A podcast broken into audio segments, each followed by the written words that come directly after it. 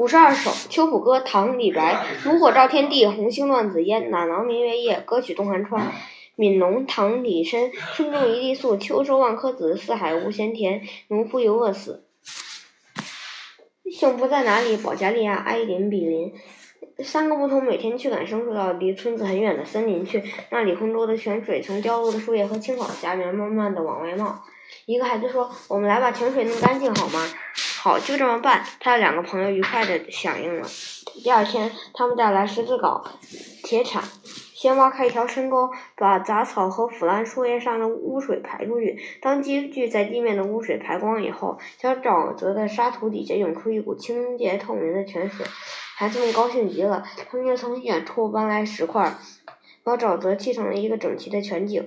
孩子们愉快的、心满意足的坐在泉井旁的石板上，观赏着清澈的泉水，水清的同镜子一样。当泉井里的水慢慢满上来时，他们又把它引向一条水沟往外流。突然，森林里出现了一个非常美丽的姑娘，淡褐色的辫子一拖到脚跟，头上戴着一个白色的花环。“孩子们，你们好。”他说，“我可以喝你们泉井里的水吗？”“喝吧。”孩子们回答，“我们把它弄干净，就是供大家喝的。”姑娘向泉井弯下腰，用自己雪白的手从井里舀了3次水。“我为你们每个人的健康喝了3口水。”她微笑地说。沉默了一会儿，他补充说：“你们做了一件好事，我非常感谢你们，并代表森林里的动物，包括森林里飞翔的小鸟和生长在这里的花草，感谢你们，祝你们健康和长寿，再见，祝你们幸福。”孩子们面面相觑，高兴地跳起来。“你祝我们幸福。”一个孩子对他说，“但你说说幸福在哪里？”“你们自己会知道的，10年以后我们再到这里见面。如果那时你们还不知道幸福在哪里，我得向你们公开秘密。”姑娘和出现时一样消失了。“那我们就各奔前程去探索幸福。”一个孩子提议。“我向东走，我向西。”另一个说。“我就留在村子里，我认为幸福就在这里。”于是3个人分头走了。10年以后，他们又回到这里。现在他们已经成了3个刚强健康的小伙子了。让我相互看看，心里充满喜悦。泉井和从前一样静静地冒着晶莹的凉水，周围的树木茂盛了起来，向大地投向浓荫。这里增加了许多通向4面8方的林荫小路，都是人们来这里取水或者来这里解渴踩出来的。潮湿的沙土上布满鸟爪的痕迹，草地上留下了野象和羚羊的脚印。青年人看到这一切，激动地说：“我们的劳动虽然并不伟大，但是它带来多大的好处呀！”他们坐在从前坐过的石板上，决定在这里等候美丽的姑娘。“你们知道吧？”第一个青年说，“我们分手后，我到了城里，上了学校，我勤奋努力，现在已经成了医生。”“那你已经知道幸福在哪里了？”朋友们问。“这也是一个非常普通的道理，我把饱受痛苦的病人治好，当他们恢复健康时，我就感到幸福。”第2个说，“我没有拒绝任何工作，在铁路上做过工，在轮船上做过服务员，我当过消防队员，当过养花工，劳动是正当的，我知道我的劳动对人们有益时，我就感到幸福。那你呢？”他们转向留在村子里小伙子。“我耕田种地，地上长出粮食，我看到我的劳动没有徒劳，我也感到幸福。”突然，和10年前一样，在他们面前出现了美丽的姑娘，她丝毫没有变，仍然是淡褐色的辫子，蓝蓝的眼睛，头上还是那顶花环。她显得那么美丽、朴素和温柔。“我非常高兴你们信守诺言。”姑娘说，“我都听到了，你们的话已经证实你们领悟了，幸福就在有益于人类的劳动中。”“你是谁？”3个人异口同声地说，“我是智慧的女儿。”她说完就消失了。劳动的开端，吴运铎。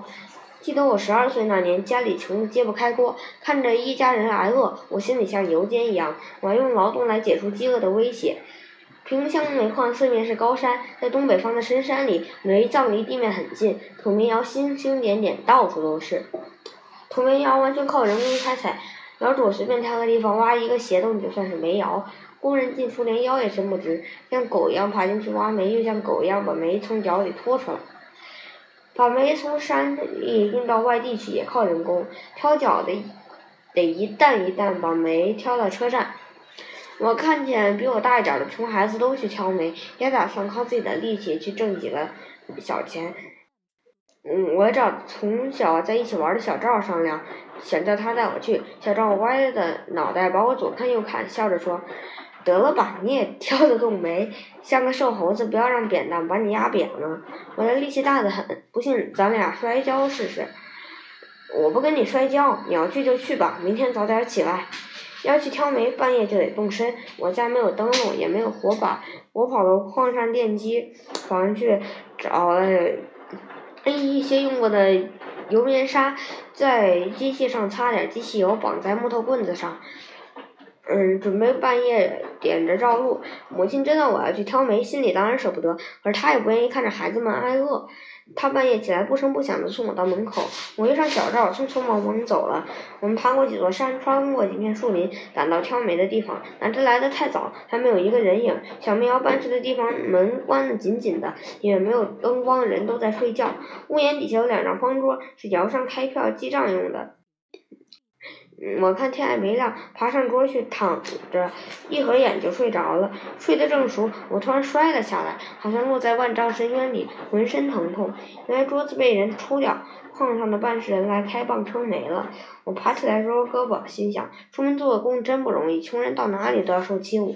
我很想多挑一些，这是挑不动又去掉一点。矿上的办事人不耐烦地说：“你要不挑就算了，别找麻烦。”我一赌气挑完就走。我挑着煤赶路，一开头还跟得上人家，可走了不到2里就渐渐落在后头了。扁担把肩膀压得生疼，担子从左肩换到右肩，从右肩移到左肩，换来移去，两个肩膀都吃不住劲了，只好停下来歇一歇。哪知挑东西走路，越歇越想歇，越歇越觉得担子重，不一会儿又要爬山。这山原来没有路，那些人踩出来的小路滑极了。我一步三滑，肩上的煤筐来回摇晃，像是打秋千。爬上山头已经是中午了，我解开衫子一看，肩也肿了，皮也破了。我鼓足勇气，仍旧挑起煤筐往前走。一不留神，脚底下被石头一绊，一个跟头栽在了半山腰。我的胳膊和腿擦破了好几道口子，煤撒了一地。太阳落山了，别的挑煤的人大概都已到车站了，只剩我一个留在荒山上，离车站还有5-6里路。就是我跳到车站，收煤站也收秤关门了，我怎么办呢？红肿的肩头跟滚水烫过一样疼，腿上的伤口不住流血，我只好挑着2只空筐回到家里。一进门，我一头倒在床上，一动也不想动，饥饿和疲劳把我压倒了。母亲走过来，轻声地问道：“孩子，你怎么了？”我说：“没挑到站，都扔在半山腰了。”母亲含着眼泪给我打来洗脚水，我怕母亲见了我的伤口要难过，不肯下地洗脚。我对母亲说：“妈妈，不要紧，我明天还去挑。”母亲问我：“你吃过饭了吗？”我回答：“我不饿。”第2天一早，我喝了碗野菜粥，又翻过高山去挑煤，扁担一压上红肿的肩头，头上就直冒冷汗。我想应该趁力气还没使劲的时候，先多赶几步路，免得磨到天黑又误事儿。就咬紧牙，两脚不停，一直把这担煤挑到车站。从此我走上艰难的生活道路。崂山道士。从前有个姓王的年轻人，排行老七，大家叫他王七。王七原是富家子弟，从小游手好闲，十分羡慕道家的法术。听说崂山的地方有许多仙人，就背着行装去访仙学道。一天，他登上了崂山山顶，进到一座道观，环境十分幽静。道观里，一个道士正坐在蒲团上，长长的白胡须垂到胸前，神采奕奕。王七走上前去叩头拜见，和道士交谈起来。他觉得道士讲的话深奥玄妙，便要拜道士为师。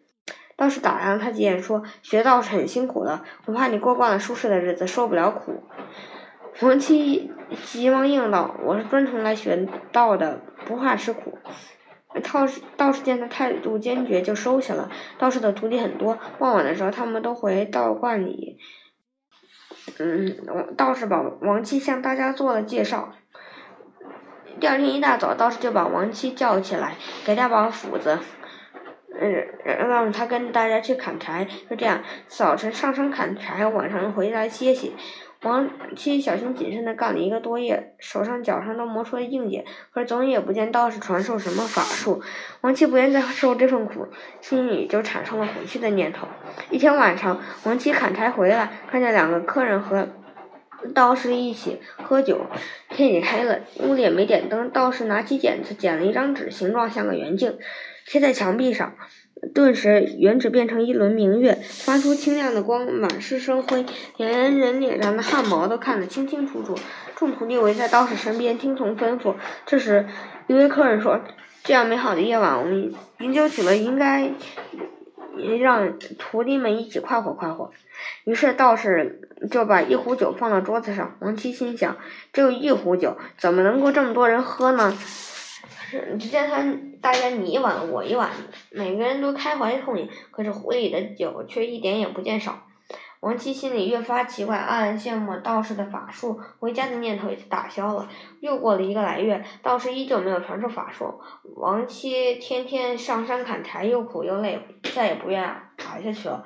这天晚上，他对道士说：“弟子从几百里外远道而来，原想跟师父学习道法，就算不能长生不老，这学点一般的小法术，弟子求教之心也可以得到一些安慰。如今我已来了2个多月，只是天天砍柴，弟子在家从未受过这样的罪。”道士笑笑说：“我早就说过你吃不了苦，果然如此。好吧，明天一早就送你上路。”王七听了，不甘心地说：“弟子在这里干了这么多天活，请师傅稍稍交给一点小法术，也算我不白来一次呀。”道士问：“你要学什么法术？”王七说：“我常常看见师傅走路时能穿过墙壁，弟子能学到这个法术，也就心满意足了。”道士笑着答应了，并教王七一个口诀，让他念一遍。道士大声说：“进去！”可是王七对着墙壁不敢进。道士又说：“放大胆子试一试。”王七提心吊胆，慢慢往前走，到墙面前又被挡住了。道士说：“低头快走，不要犹豫不决。”王七壮着胆子向墙冲过去，到跟前好像什么都没有。等回头看去，人已经来到了墙外。他喜出望外，进屋向师傅道谢。道士说：“回去以后不要炫耀，也不可有邪念，否则法术就不灵了。”第二天，道士给了王七一些盘缠，叫他下山。王七回到家里，向妻子炫耀说遇到了神仙，学过了穿墙越壁的本事。妻子听了不相信，王七就站起来做给妻子看，见他憋足气，离墙几十远，猛进朝墙奔进去，结果一头撞在坚硬的墙壁上，顿时跌倒在地。妻子急忙跑上前去把他扶起来，见他额头上鼓起了一个青包，只有鹅蛋大。妻子笑话他吹牛，他又羞愧又愤恨，连声骂道士不是个好东西。